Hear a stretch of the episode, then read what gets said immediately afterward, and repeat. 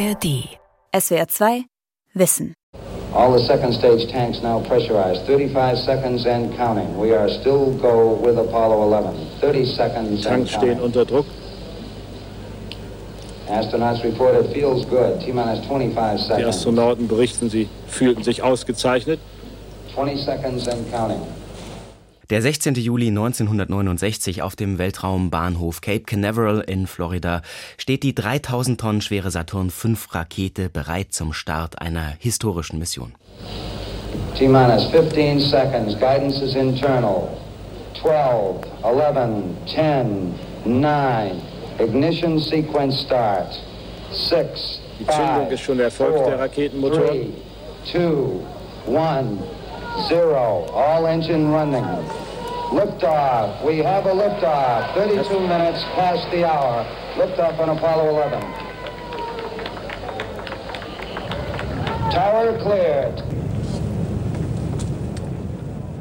Damit war Apollo 11 auf dem Weg zum Mond. Ein Meilenstein in der Geschichte der Raumfahrt, aber nicht der einzige. Wir lassen heute im SWR2 Archivradio noch andere wichtige Momente aufleben mit Material aus unserem Hörfunkarchiv. Mein Name ist Christoph König und mir steht zur Seite der Kollege Thomas Hillebrand aus der SWR Wissenschaftsredaktion. Bekennender Raumfahrtfan ist der Kollege. Thomas, ich darf dich auch Zeitzeuge nennen, oder? Aber sowas von. Also ich war neun, knapp neuneinhalb und es war die erste Nacht, in der ich lange aufbleiben durfte. Deswegen ganz wichtiges Ereignis in meinem Leben. Ich weiß noch, ich war mit meinen Eltern in Urlaub im Allgäu und wir waren alle irgendwie Raumfahrtfans und richtig angefixt von auch dem Ganzen, was im Vorfeld schon lief. Und das Hauptproblem war, glaube ich, soweit ich mich erinnern kann, während des ersten Urlaubstages irgendwo einen Fernseher zu finden, weil natürlich seinerzeit, Ende der 60er Jahre, in den Pensionen des Allgäus war ein Fernsehgerät, also gehörte nicht zum Standard. Wir haben es dann gefunden und ich durfte im Flanell-Schlafanzug dann Hans Heine, Günther Siefert und Anatol Johansen im Studio und Werner Büdler, unser Mann aus den USA, eben sehen. Und ja, ich war live dabei. Die Augen völlig fertig, also müde, aber ich hab's gesehen. Und nicht nur im Fernsehen, die Bilder der ersten Schritte auf dem Mond sind weltberühmt, aber selbstverständlich war auch das Radio live mit dabei, als der erste Mann auf dem Mond seinen berühmten Satz sagte. Man,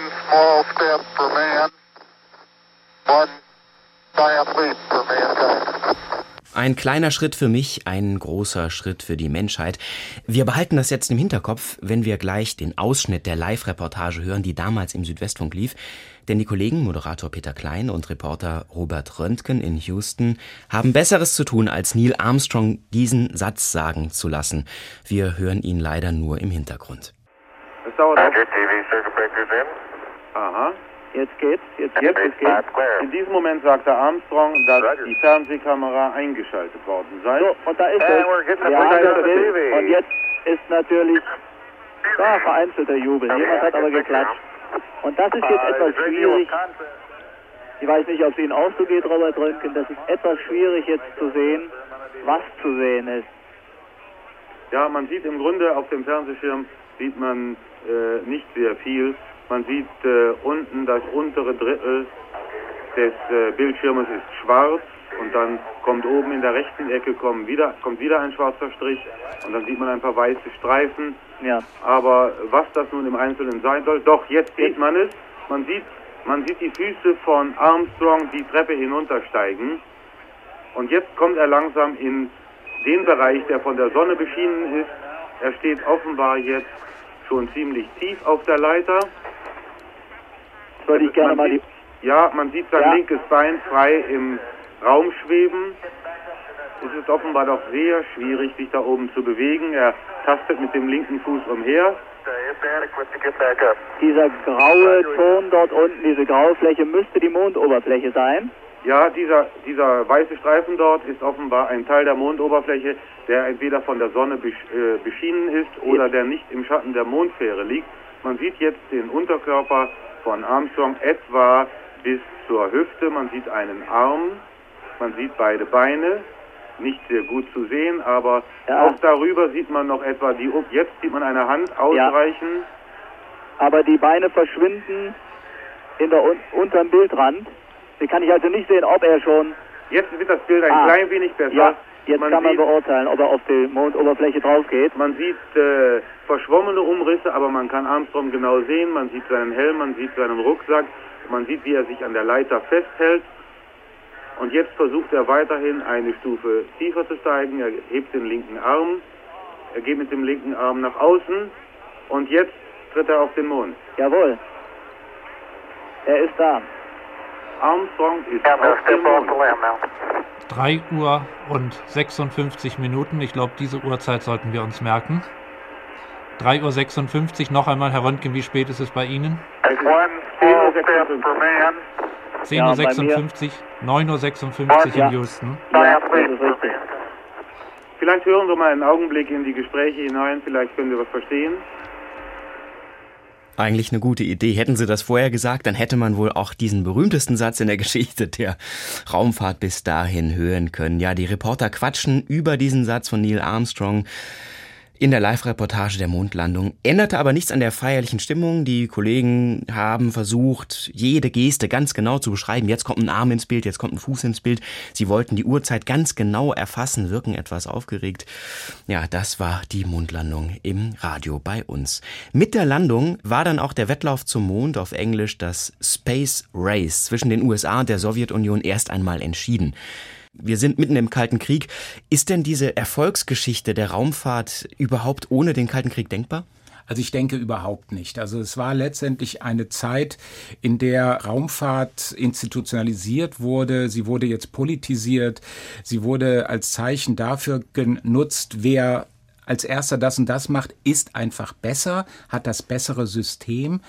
Und die UdSSR damals, soweit ich weiß, oder ich habe mit, mit mehreren Zeitzeugen dieser Zeit auch schon Interviews geführt und die sagten mir, man wusste schon, dass was Lebensstandard angeht, was wirtschaftliche Kraft angeht, die USA der Sowjetunion weit enteilt war. Aber dieses Feld der Raketen, das Feld der Mathematik, das Feld der, sage ich mal, auch des Militärischen, das war ein Feld, wo die Sowjetunion Vorteile sah.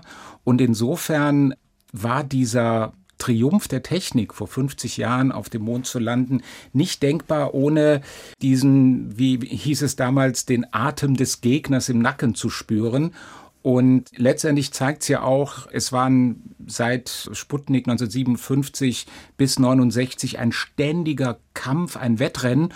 Und danach war man oben und dann merkt man in den Jahren und Jahrzehnten nachher war quasi die Luft raus. Allein, dass man danach eben nicht konsequent weitermachte, ist ein Zeichen für mich, dass es letztendlich nur darum ging, als erster durchs Ziel zu kommen. Und das Ziel war der erste Mensch auf dem Mond. Ja, in diesem Rennen, du hast es eben ja schon genannt, das Stichwort, waren die Russen erst einmal vorne. Ein Schock, der Sputnik-Schock für die westliche Welt. Das war natürlich auch ein ganz großes Thema in den Nachrichten des Südwestfunks. Der Sputnik und die Signale aus dem All am 5. Oktober 1957.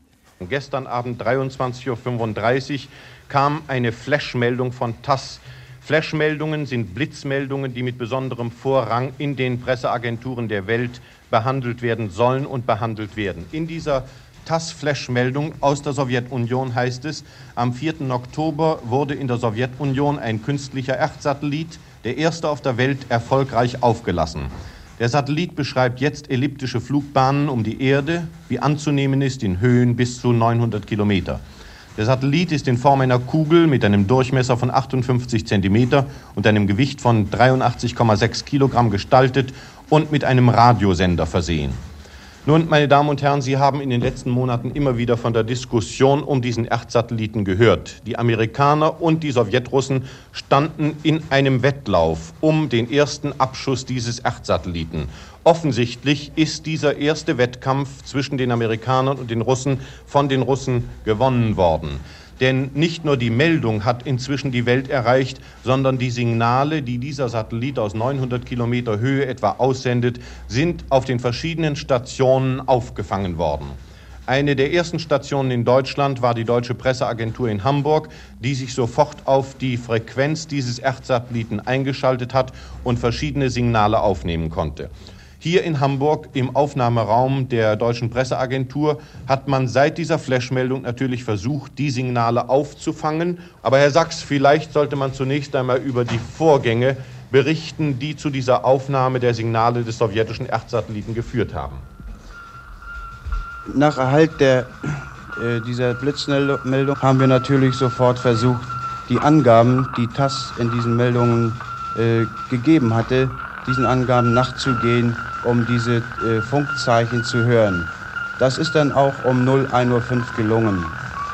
Äh, es handelt sich um Zeichen, die in äh, etwa 0,3 Sekunden regelmäßigem Abstand äh, auf, äh, gehört worden sind. Ja. Aber jetzt sollte man tatsächlich diese Signale aus dem Weltenraum einmal hören.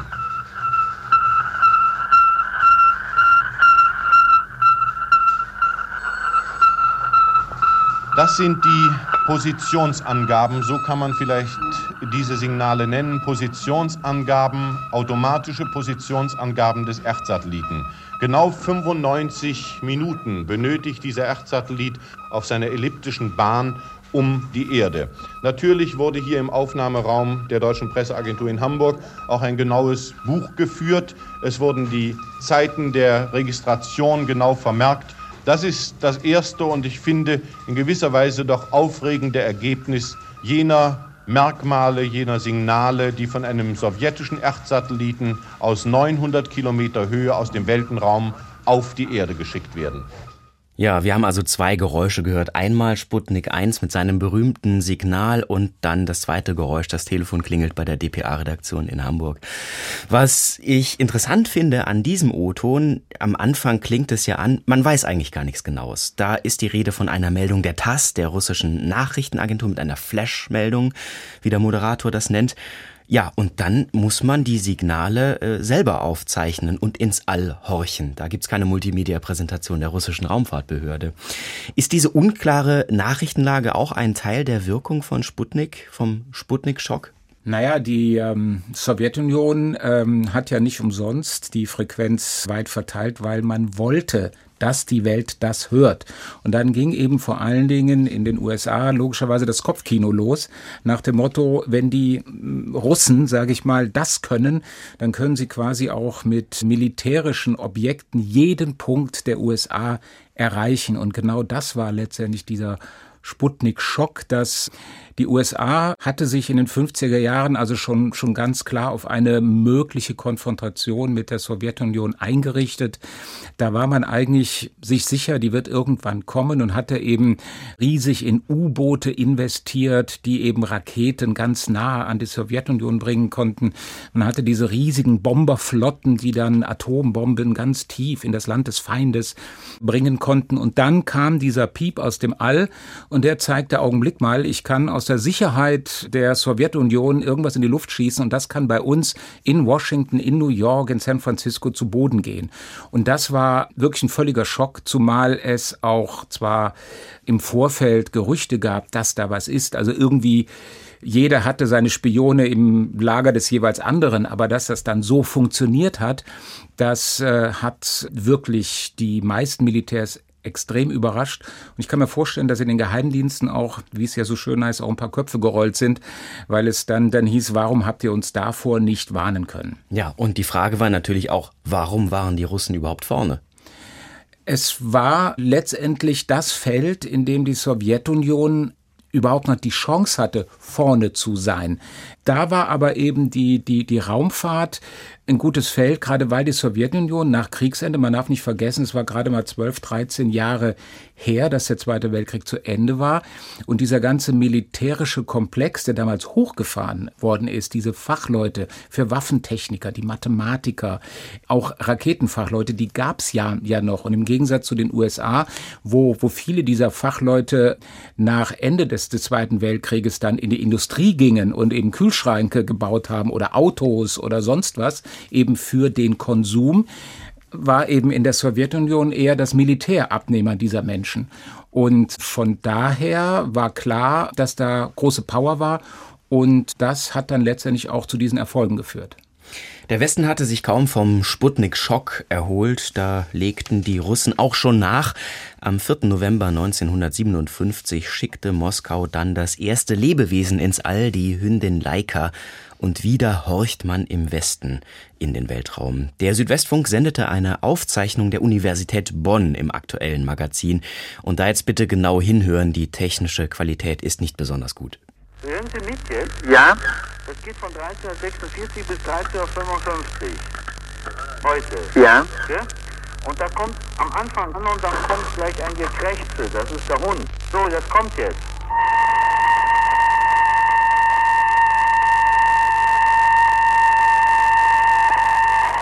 Das ist der Hund.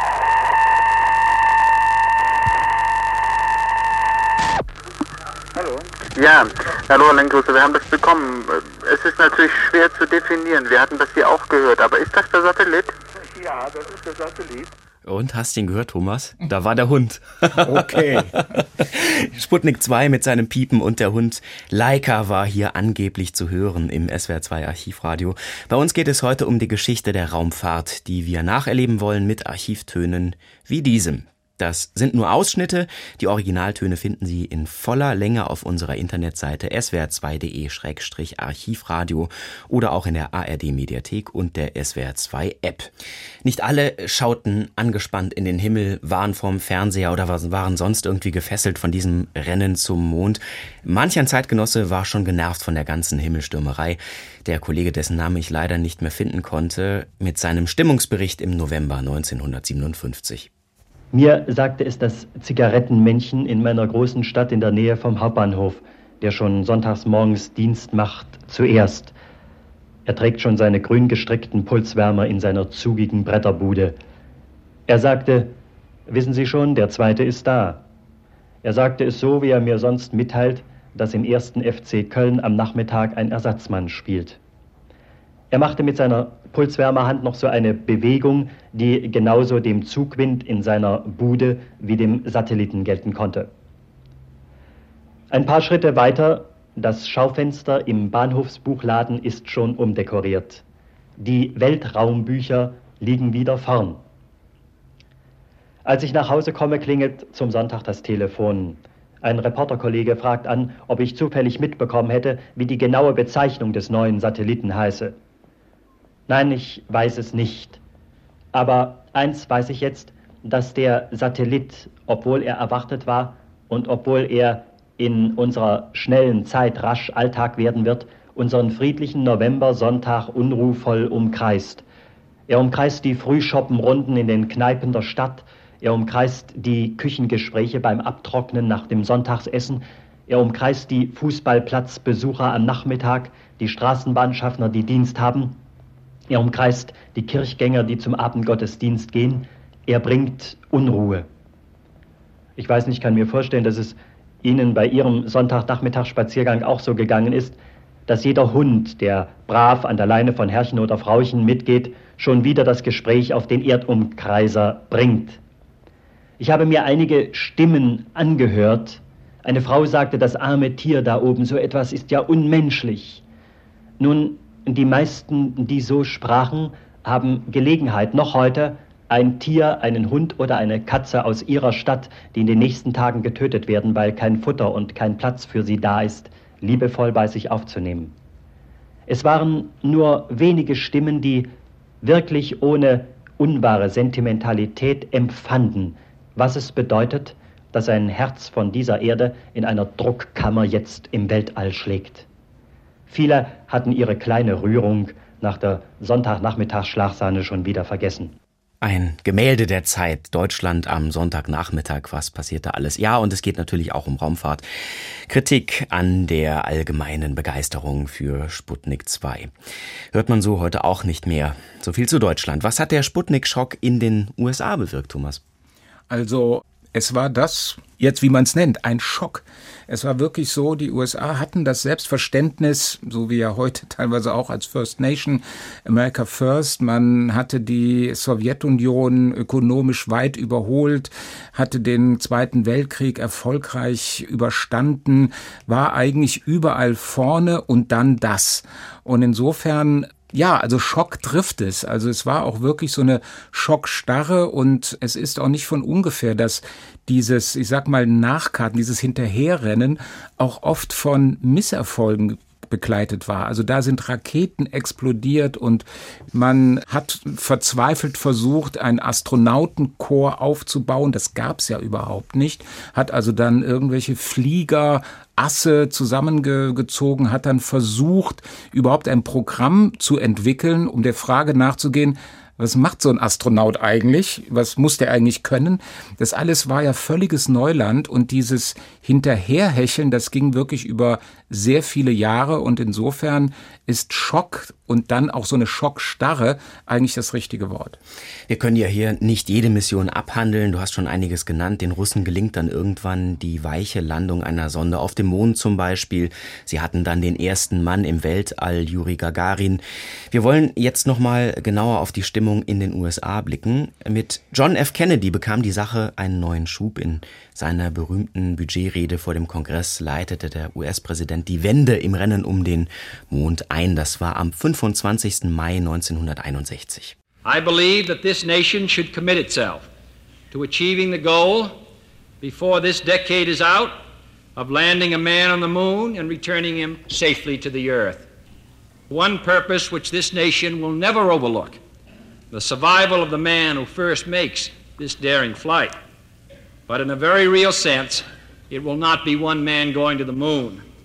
If we make this judgment affirmatively, it will be an entire nation. For all of us must work to put him there.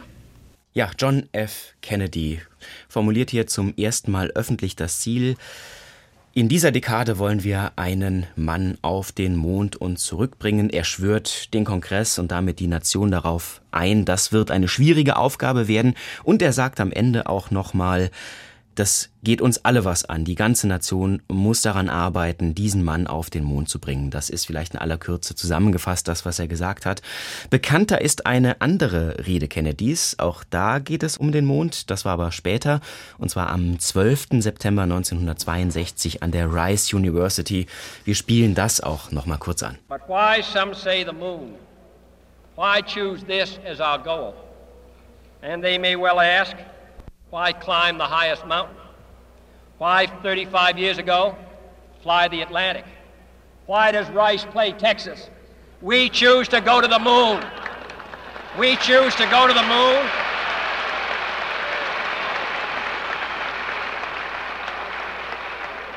We choose to go to the moon in this decade and do the other things, not because they are easy, but because they are hard.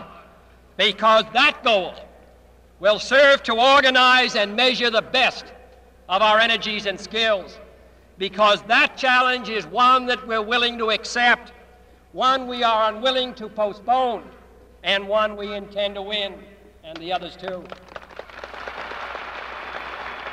John F. Kennedy, er fragt, warum der Mond, warum wählen wir ihn als unser Ziel? Genauso gut könnten wir fragen, sagt er, warum den höchsten Berg besteigen? Warum wurde vor 35 Jahren der Atlantik überflogen? Warum spielt die Uni Rice gegen Texas? Wir haben uns entschlossen, zum Mond zu fliegen. Wir haben uns entschlossen, in diesem Jahrzehnt zum Mond zu fliegen, noch andere Dinge zu unternehmen, nicht weil es leicht ist, sondern weil es schwer ist. Thomas, wir haben eben schon mal darüber gesprochen, warum das einfach so wichtig ist, die Nummer eins auf dem Mond zu sein. War John F. Kennedy damals denn überzeugend für seine Landsleute? Ich denke schon. Also John F. Kennedy ist ja ein Gesamtpaket. Er war der jüngste Präsident. Er war quasi der Posterboy. Er war irgendwie völlig neu. Er war ein Kriegsheld und er hatte dieses Hey, wir schaffen das. Das hatte er drauf. Insofern äh, glaubte man ihm das. Und man darf nicht vergessen, in dieser Zeit war wirklich, man kann das nicht oft gen genug sagen, dieser Kampf der Systeme, wo keiner wusste, in welche Richtung schwingt dieser Planet letztendlich. Jetzt äh, nach dem Zweiten Weltkrieg, es sind viele neue Staaten gegründet worden, es war die Zeit, in der in Afrika viele Staaten selbstständig wurden. Und es war letztendlich so, man kann sich das so vorstellen, die Welt sitzt auf einer Tribüne und schaut zu, wie die Sowjetunion und die USA ihren Wettstreit haben, um sich dann vielleicht zu entscheiden, hm, werden wir demokratisch und gucken mal Kapitalismus oder ist der Sozialismus vielleicht doch besser? Das wusste man daher nicht. Und da war dieses ganz eindeutige, jedem erzählbare Ziel, einen Menschen zum Mond zu bringen. War nicht kompliziert, war einfach und wer das schaffte, war der Sieger. Das war super simpel und deswegen äh, war das so wichtig. Wenn man dieses Rennen gewinnen will, dann braucht man natürlich auch die besten Köpfe und die USA haben sich gleich nach dem Krieg die besten Köpfe gesichert. Die Nationalsozialisten hatten im Krieg ja schon Pionierarbeit geleistet in Sachen Raketentechnik. Sie erhofften sich von den sogenannten Wunderwaffen der V1 und der V2 doch noch den Sieg gegen die Alliierten. Führend war dabei der Raketeningenieur Werner von Braun, der Sohn eines ostpreußischen Gutsbesitzers. Von Braun hat sich schon als Junge für die Raumfahrt interessiert. Er hat Jules Verne gelesen, wie viele Jungs in seiner Zeit, und er hat selbst Raketen gebaut.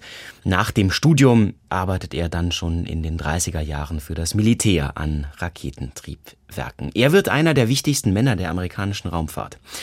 Anfang der 60er Jahre, das hören wir jetzt, erklärt er einem Reporter den Sinn des ehrgeizigen Unternehmens Raumfahrt.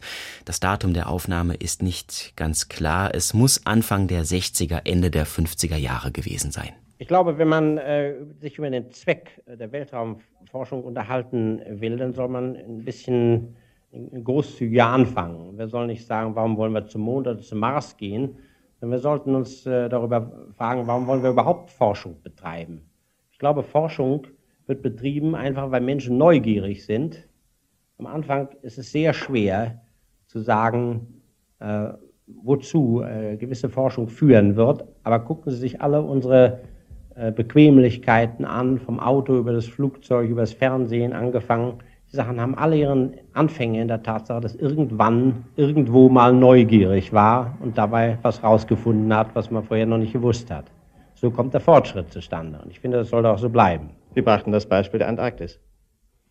Ja, warum gehen die Leute dahin? Es ist kalt, unbequem, nichts zu finden und trotzdem wird vielleicht eines Tages mal irgendjemand etwas ganz eine ganz ungewöhnliche Entdeckung da machen und plötzlich wird das dann ganz interessant werden. Das ist ja nicht das erste Mal so passiert in der Weltgeschichte. Schönen Dank, Herr Doktor. Und äh, bitte eine Frage, die Sie als Fachmann natürlich albern finden, aber die doch Tausende von Menschen mit mehr oder weniger Fantasie äh, beschäftigt und auch die Fachleute, die hier Ihren Vortrag zuhörten, lachten darüber. Die unbekannten Flugobjekte, von denen der Raum nach der Meinung einiger Fantasten ja wimmeln soll. Also ich habe noch nie eine fliegende Untertasse gesehen und ich glaube auch nicht daran. Ich glaube, wenn wir zum, wenn wir herausfinden wollen, was auf dem Mars los ist, ist es besser, wir gehen selber hin, als dass wir auf die Marsbewohner warten, dass die uns besuchen. Auch für diese Frage ist sich Werner von Braun äh, nicht zu schade. Er wirkt hier anpackend, pragmatisch, durchaus witzig, schlagfertig. Das äh, liegt ja auch daran, er hat eine gewisse Übung. In den USA ist er schon lange ein Star. In Disney-Filmen erklärt er Mitte der 50er Jahre zum Beispiel die Grundlagen und die Ziele der Raumfahrt. Und das macht er auch richtig gut. Lange nach seinem Tod diskutiert man dann vor allem in Deutschland auch über von Brauns Rolle im Nationalsozialismus. Beim Bau der V-Raketen starben bis zu 20.000 Zwangsarbeiter, mehr Tote als bei den eigentlichen Angriffen auf europäische Städte. Dabei starben wohl noch einmal bis zu 8.000 Menschen. Thomas, warum spielte dieser Teil der Biografie Mitte der 50er, in den 60er, 70er Jahren gar keine Rolle bei Werner von Braun? Naja, weil in diesem Wettrennen Moral keine Rolle spielte. Es war letztendlich so, dass man Erster sein wollte, dass man das irgendwie gewinnen wollte. Und da hat man sich diesen genialen Wissenschaftler zunutze gemacht und hat ihm sozusagen sein Spielfeld gegeben. Und da hat sich in den USA niemand drum geschert, dass er eine durchaus diskussionswürdige Rolle in der Nazizeit hatte, dass er schon 1933 SS-Mitglied wurde, wohl aus pragmatischen Gründen, dass er eben, wie man heute weiß, es wusste, aber durchaus weggesehen hat, als die ganzen Zwangsarbeiter die Dinge bauten, die er für, für seine Forschung brauchten und eben diese Raketen, die aus Peenemünde dann starteten. Also das ist letztendlich die Moral der Sieger. Das hat damals niemanden interessiert, weil der Zweck die Mittel heiligt. 1970 startete die dritte Mission zum Mond, Apollo 13. Apollo 11 war ja die Mission mit der ersten Mondlandung, Apollo 12 war auch erfolgreich. Die Bevölkerung war bei Apollo 13 dann längst nicht mehr so interessiert wie noch 1969. Und so weiß der Reporter am 11. April 1970 auch kaum noch was zu berichten und konzentriert sich auf lustige Anekdoten rund um den US-Piloten Jack Swigert. Sie haben sicherlich schon davon gehört, dass äh, Schweigert außer der Revision des des Flugplanes noch etwas anderes vergessen hat. Er hat vergessen, seine Einkommensteuererklärung abzugeben. Die ist am Mittwoch fällig und in Amerika sind solche Versäumnisse äh, sehr peinlich. Sie werden ziemlich hart bestraft. Und das kam raus, als der Kapselkommunikator Joe Kervin gestern den Astronauten die Nachrichten vorlas und sie mit der in diesen Tagen im Rundfunk üblichen Frage beendete, ob die Astronauten denn auch ihre Einkommensteuererklärung abgegeben hätten. Und das hörte sich so an. Oh, have you guys completed your income tax? Hey, that, that is, it's too funny. Things kind of happen real fast down there, and uh, I do need an extension. Unter dem Gelächter der Flugkontrolleure in Houston sagte Schweigert etwas bedrückt, es höre sich vielleicht merkwürdig an, aber er brauche eine Verlängerung des Termins. In der Aufregung habe er die Steuererklärung vergessen, aber die amerikanischen Steuerbehörden, der Präsident der amerikanischen Steuerbehörde sogar beschäftigte sich mit dem Thema und fand dann den Paragraphen, dass Amerikaner Steuerpflichtige, die am 15. April außerhalb des Landes sind, eine Verlängerung bekommen und daran, dass Schweigert außerhalb des Landes ist, kann ja wohl kein Zweifel bestehen. Aber das Thema war damit noch nicht erledigt. Ein wenig später fragte Lovell mit besorgter Stimme, ob es denn wahr sei, dass die NASA mit Schweig äh, Schweigerts Steuergeld eigentlich den Brennstoff für die Aufstiegsstufe der Mondfähre hätte kaufen wollen. Und weil sie nun das Geld nicht gehabt habe, habe sie auch keinen Treibstoff kaufen können. Und Houston ging mit mokierter Ernsthaftigkeit auf diese Frage ein und antwortete, Schweigerts Steuerzahlung hätte zweifellos dafür ausgereicht, denn als Junggeselle könne er nur wenig absetzen. Tja, das sind so die kleinen liebenswerten Ereignisse am Rande, die das ganze Unternehmen doch etwas menschlich erscheinen lassen. Vielen Dank, Herr Röntgen. Gibt es sonst noch äh, Neues aus Cape Kennedy oder Washington zu berichten? Es gibt nichts Neues. Es läuft alles wie üblich. Alles läuft normal. Die NASA ist ein klein wenig unglücklich dass alles so normal läuft, nicht, weil sie sich technische Schwierigkeiten wünscht, aber sie wünscht sich, wünscht sich etwas mehr äh, Aufregung, weil die amerikanische Öffentlichkeit äh, natürlich inzwischen daran gewöhnt ist, dass alles so klappt und äh, diesem Mondflug nur relativ wenig Interesse entgegenbringt. Die NASA wünscht sich mehr Aufregung, das halten wir nochmal fest. Dieser Wunsch sollte bald in Erfüllung gehen. Was dann an Bord passiert, ist Stoff für Hollywood. Ein Satz aus dem Funkverkehr zwischen Besatzung und Kontrollzentrum in Houston wird berühmt. Hey, Houston, we've had a problem here. Can say again, please. Uh, Houston, we've had a problem. Main B bus undervolt. Roger, main B undervolt. Stand by 13, we're looking at it. Okay, uh, right now, uh, Houston, the uh, voltage is uh, is looking good. Uh, we had a pretty large bang associated with the uh, caution and warning there. And as I recall, main B was the one that uh, had a amp spike on it uh, once before. Roger, Fred. We've had a problem, Houston. Wir haben ein Problem und da ist die Rede von einem großen Knall, der sich ereignet hat. Thomas, was war da los?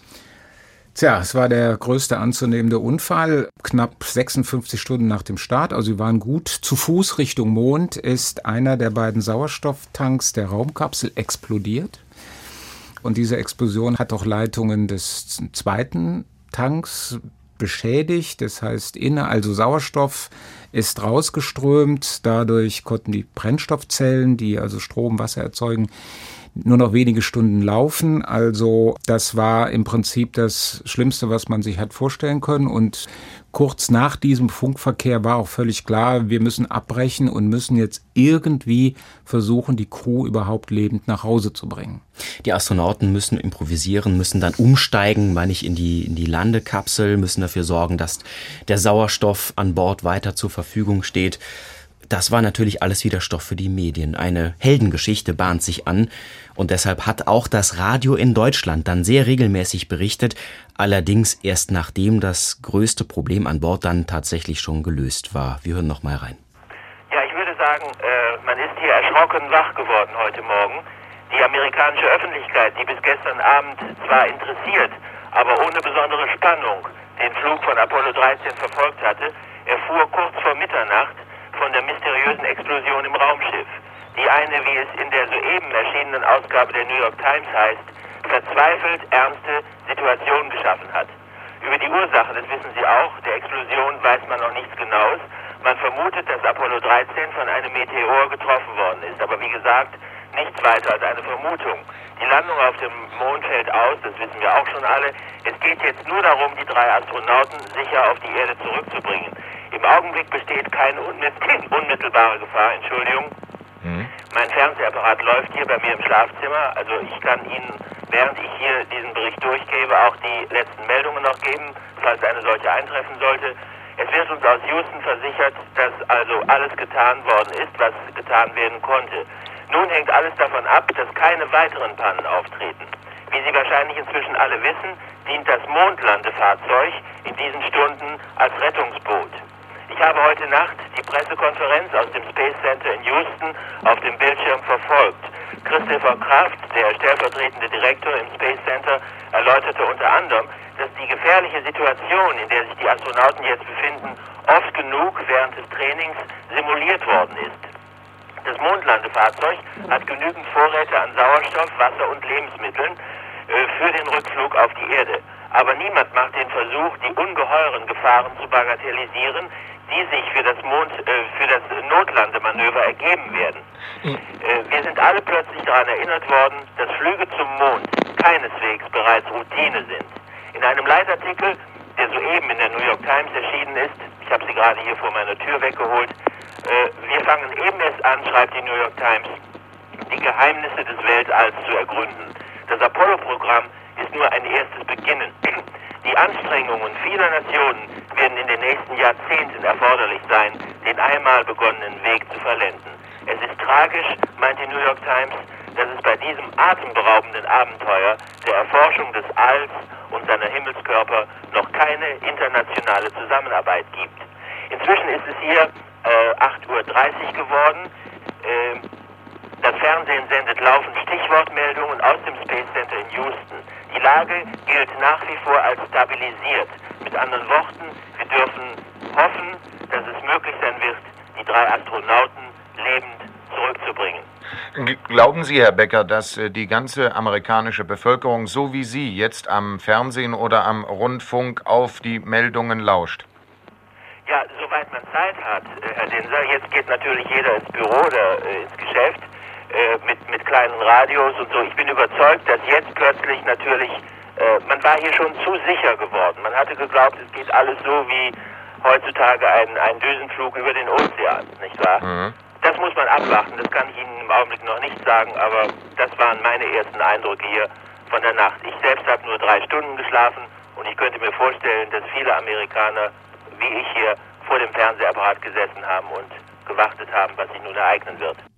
Ja, auf einmal war das Interesse plötzlich wieder da. Wir sind daran erinnert worden, dass Flüge zum Mond keine Routine sind, sagte Korrespondent Werner Becker zur Mission von Apollo 13. Daraus wurde die Heldengeschichte des Jahres. Kommandant Tim Lovell war dann Mann des Jahres im Time Magazine. Ein Held der Zeit. Vielleicht kann man unterm Strich sagen, durch den tragischen Verlauf von Apollo 13 ging es überhaupt erst weiter mit den Mondmissionen oder waren die vorher geplant? Also die waren ganz eindeutig im Plan. Also die, die, die NASA hatte wirklich das schon durchgeplant. Jede Mission hatte ganz klare Aufgaben. Also das, was Apollo 13 zum Beispiel, diese Landezone, die sie nicht erreicht haben, wurde dann mit Apollo 14 erreicht. Und eigentlich waren die Missionen auch 18, 19, 20. Die waren durchgeplant, die Raketen waren gebaut. Und dann aber, naja, war mit Apollo 17 Schluss nach knapp zweieinhalb Jahren, weil man sich einfach sagte, der Aufwand steht in keiner Relation zum Effekt, aber vor allen Dingen auch, weil sich die Weltlage völlig gedreht hatte. Die USA waren tief im Vietnamkrieg. Amerikaner starben auf fremden Schlachtfeldern. Jeder wusste eigentlich, wir haben den Kampf der Systeme gewonnen. Das war damals eigentlich schon klar. Insofern war da definitiv die Luft raus. Ja, der Schlusspunkt war dann Apollo 17 mit den bislang, ja, bis heute letzten Menschen auf dem Mond. Das war am 7. Dezember 1972. Und der Schlusspunkt hatte durchaus auch seine musikalischen Seiten. Und das haben wir vor allem dem Astronauten Harrison Schmidt zu verdanken, der als singender Astronaut in Erinnerung bleiben wird. I was strolling on the moon one day in a merry, merry month of December. Now, May. May. May's the month. May, that's right. May is the year of the month. When, uh, much to my surprise, a pair of bunny eyes. Harrison Schmidt mit den letzten Eindrücken vor dem Mond. Auf jeden Fall klang das schon erheblich entspannter als noch bei Apollo 13. Thomas, du warst 1969 Zeitzeuge der ersten Mondlandung. Auch eine meiner ersten Erinnerungen als Kind hängt eng mit der Raumfahrt zusammen. Ich war sechs Jahre alt, als das Space Shuttle Challenger ins All starten sollte. Diese Bilder gingen um die Welt am 28. Januar 1986. Natürlich ist auch der Korrespondent des Südwestfunks vor Ort und berichtet live vom Start. Rennen also jetzt nur noch äh, 20 Sekunden vom Start. Go ist gegeben. Und nun wollen wir sehen, ob die Triebwerke mitspielen. Wir haben es ja schon erlebt, dass Sekunden vorher die Dinge abgeschaltet wurden. 15 Sekunden nur noch Rauchwolken steigen aus dem Haupttriebwerk auf. Man sieht das. Sechs. Die Triebwerke zünden. Ja, und in dieser Sekunde hebt die Challenger ab und meine Kollegen hier im Kontrollzentrum brechen in Jubel aus. Die Challenger startet um 17.38 Uhr mitteleuropäischer Zeit in Richtung Atlantik, führt die erste Drehbewegung durch, hat sich gewissermaßen auf die Seite gelegt, so dass die Challenger nach unten hängt und sie steigt majestätisch, wie man es also nun kennt, in den blauen Himmel. Und ich glaube, man kann die Steine förmlich von den Herzen der NASA-Verantwortlichen plumpsen hören. Auch dieser Flug musste ja mehrfach verschoben werden. Einmal waren es Zeitgründe, dann gab es Probleme mit der Technik und vor allem das Wetter. Das Wetter ist in diesem Jahr der ärgste Feind der bemannten Raumfahrt, aber die NASA hat heute endlich einmal das Glück des Tüchtigen gehabt, obwohl ich muss das zugeben, ich das vor anderthalb Stunden noch nicht geglaubt habe, als ich diese Eismassen in und am Shuttle an den Strukturen gesehen habe. Die Challenger steigt hier klar in den blauen Himmel auf. Wir sehen Weitwinkelaufnahmen, das Abtrennen der großen Triebwerke in einer, in einer gewaltigen Explosion sind die Triebwerke hier beiseite geflogen. Wir müssen ja mal eine Sekunde beobachten, was passiert. Es sieht sehr seltsam aus. Lassen Sie mich einen Augenblick auf den Bildschirm schauen. Äh, es sah etwas nach einer Detonation eines der beiden Hilfstriebwerke aus, aber noch ist hier nichts Negatives ich muss mal hören.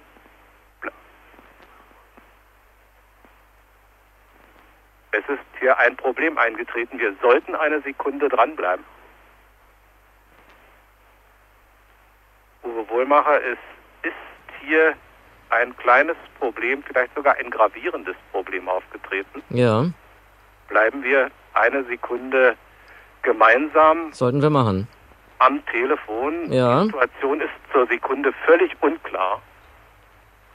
Es fallen hier einzelne Teile über dem Gelände nach unten, Es mag also sein, dass es sich um eine Explosion äh, dieser großen Triebwerke handelt, wo allerdings eine Herr Rutzel, mal ganz kurz, welche Auswirkungen hätte das, wenn Bleiben das Sie, bleiben zutrifft? Sie bitte dran. Ja. Die Challenger ist explodiert. Die Challenger ist explodiert und wir wissen nicht, was passiert ist. Das Notrettungssystem hat versagt. Wir stehen vermutlich vor der größten Katastrophe der bemannten Raumfahrt. Uwe Wohlmacher, es sieht so aus, als ob hier alles verloren ist. Herr Rutzel, wir bleiben noch einen Augenblick dran. Ja, Berichten Sie uns bitte weiter. es ist hier ist Totenstille. Ich weiß gar nicht, äh, was man sagen soll.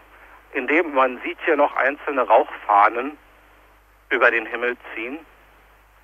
Die Explosion war ja deutlich sichtbar. Ich habe sie Ihnen geschildert, aber ich nahm an, es würde sich um eine explosionsartige Abtrennung der Triebwerke handeln, die wir kennen. Rauchsäulen steigen auf, die Bergungsflotten laufen aus, aber wie es scheint, äh, gibt es nichts mehr zu bergen. Das war wohl die schwerste Stunde der bemannten Raumfahrt. Wir hörten eine Reportage vom 28. Januar 1986 von der Explosion der Challenger. Der Kollege vor Ort ist geschockt. Damit war die Begeisterung für die Raumfahrt auch erstmal dahin. Oder wie hast du das Unglück erlebt? Also ich kann mich erinnern, ich war damals mit Studienfreunden, ich habe studiert, war ich unterwegs, irgendwie eine Kneipe oder so. Da hat jetzt keiner vom Fernseher gewartet, dass dieser Start dann übertragen wird. Die Zeiten waren vorbei, aber es war so und es gab halt kein Smartphone und nichts, nichts wurde online und Live-Ticker und ähnliches. Das heißt, äh, das sickerte erst so langsam durch. Und äh, ich habe es dann irgendwann in Nachrichten dann gesehen. Natürlich war das auch dieses, ich würde mal sagen, ikonografische Bild, letztendlich dieses Menetekel am Himmel. Und dann die Erschütterung, also sieben Astronauten sind gestorben. Keiner wusste, was los ist. Und ich kann mich noch erinnern, dass dann, weil ich das natürlich dann aufmerksam verfolgt habe, eben monatelang dann Spekulation war. Ich habe so erlebt, als wäre dann die Raumfahrt, die bemannte Raumfahrt echt in der Sackgasse. Es wurde wirklich drüber gesprochen, brauchen wir dieses extremst komplizierte System der Raumfähre. Das ist ja, ich habe mal gelesen, 500.000 Teile und das ist extremst komplex und kompliziert. Brauchen wir das überhaupt nach diesem Unglück? Kann man nicht alles mit Sonden, mit Robotern, mit Satelliten machen? Also das war schon, denke ich mir, so eine Phase in der Raumfahrt, die sehr entscheidend war. Die Sternstunden der Mondfahrt waren damit vorbei. Die Raumfahrt setzte sich andere Ziele. Es ging zum Beispiel um Raumstationen wie Space Lab, Mir und später auch die ISS. Oder wir schauten in den weiten Raum mit dem Hubble-Teleskop zum Beispiel oder eben mit den berühmten Sonden. Wir können in der Sendung jetzt nicht alles besprechen, aber wir nehmen vielleicht noch ein Beispiel. Die beiden Voyager-Sonden, die 1977 ins All geschossen wurden und unser Sonnensystem durchreist haben, die sind immer noch unterwegs, Thomas, oder? In der Tat. Und es sind die Objekte, die menschengemachten Objekte, die am weitesten entfernt sind. Die haben jetzt seit Ende 2018 haben sie die sogenannte Heliosphäre verlassen, also der Bereich, in dem man noch Sonnenwind messen kann, also schon ziemlich weit, weit weg. Aber es geht noch viel, viel weiter. Die werden weiter fliegen. Man hat ausgerechnet, also die eigentliche Grenze des Sonnensystems ist die sogenannte Ortsche Wolke, also ein Ring von Trümmern und wenn alles gut geht, sind die dann noch 300 Jahre unterwegs. Also da kann man jetzt mal ermessen, um welche Entfernungen es sich handelt. Wir haben ja den Blick des Historikers heute und da ist die Voyager-Mission als Quelle auch interessant, denn sie gibt auch Hinweise auf die Frage, wie wir Menschen uns selbst sehen. An Bord der Sonde ist eine goldene oder eine vergoldete Schallplatte mit Daten von der Erde. Also jetzt nicht mit Computerdaten. Also da ist zum Beispiel die Position unserer Sonne zu verschiedenen Pulsaren aufgemalt auf diese Schallplatte, damit man uns Menschen vielleicht irgendwann mal finden könnte. Und wenn man die Platte abspielt, hört man Geräusche von der Erde, Wahlgesänge und sogar Baulärm. Interessant, dass es mit drauf ist. Und der Generalsekretär der Vereinten Nationen begrüßt darauf Außerirdische, die das Ding irgendwann einmal bergen könnten. Und wenn das dann geschieht, dann hören Sie das hier. As the Secretary General of the United Nations, an organization of 147 member states who represent almost all of the human inhabitants of the planet Earth, I send greetings on behalf of the people of our planet. We step out of our solar system into the universe seeking only peace and friendship, to teach if we are called upon, to be taught if we are fortunate. We know full well that our planet and all its inhabitants are but a small part of this immense universe that surrounds us, and it is with humility and hope that we take this step. Ja, das ist der erste Track auf der goldenen Schallplatte, die Voyager mit an Bord hat. Wir hörten den Generalsekretär der UN, damals der Österreicher Kurt Waldheim war das. Er begrüßt Außerirdische im Namen der Menschheit. Also, wenn Außerirdische irgendwann diese Platte finden, dann werden sie denken, die Menschheit hat so gesprochen. War das wieder nur ein Werbegag für die Raumfahrt oder hat irgendjemand bei der NASA damals wirklich gerechnet, Außerirdische zu finden? Na, ich denke beides. Letztendlich geht es da auch drum, auf die NASA weiß und wusste auch in den 70er Jahren, gerade kurz nach Apollo, wir alle leben vom Verkauf, wir müssen was in die Medien bringen und äh, da ist so etwas wie eine Zeitkapsel, die man die man einmauert, wenn man ein neues Haus errichtet oder so ähnliches für die Nachwelt. So ist das letztendlich auch etwas. Und auf der anderen Seite haben zum Beispiel viele, also ich kann mich erinnern, ich habe mal jetzt gelesen, dass es damals Stimmen gab, die dann sagten, ja, hoffentlich findet das nur keiner und, und, und hoffentlich, denn wenn die wissen, wo wir sind und es ist dann eine aggressive Spezies, dann haben wir ein Problem, denn wir sind ja noch im Schallplattenstadius und wer uns dann erreicht, hat natürlich das Stadium der Schallplatte und des Plattenspielers schon lange hinter sich gelassen. Also dann sollten wir uns als Menschheit und als Planet Erde warm anziehen. Also es war letztendlich auch etwas, was man gut verkaufen konnte, was man nach, nach draußen bringt und natürlich diese Faszination in wirklich unermessliche Weiten zu reisen, hat das letztendlich nochmal unterstützt. Ja, es geht ja weiter mit der Faszination. Man könnte meinen, das goldene Zeitalter der Raumfahrt haben wir lange hinter uns, doch in letzter Zeit berichten wir wieder öfter über Missionen im All. Japan will Mond und Mars erkunden, Indien will eine Sonde auf dem Mond landen und eine Mission zur Sonne schicken, die ESA hat die Mission JUICE zum Jupiter auf den Weg gebracht, dann ist da noch die private Raumfahrt, allen voran Elon Musk und SpaceX, aber auch die Vereinigten Arabischen Emirate mit großen Investitionen in Raumfahrt-Startups und wir haben auch wieder eine Rivalität im All. China will eine eigene Raumstation aufbauen und auch ein neues Teleskop. Die USA haben als Ziel für 2025 ausgegeben, wieder Menschen auf dem Mond landen zu lassen. Also allerhand Verkehr im All. Stehen wir also vor einem neuen goldenen Zeitalter der Raumfahrt, weil die großen Mächte wieder zeigen müssen, was sie können? Also ich glaube doch, ob das jetzt ein goldenes Zeitalter ist, weiß ich nicht, aber dass sich da jetzt einiges tut, ist klar.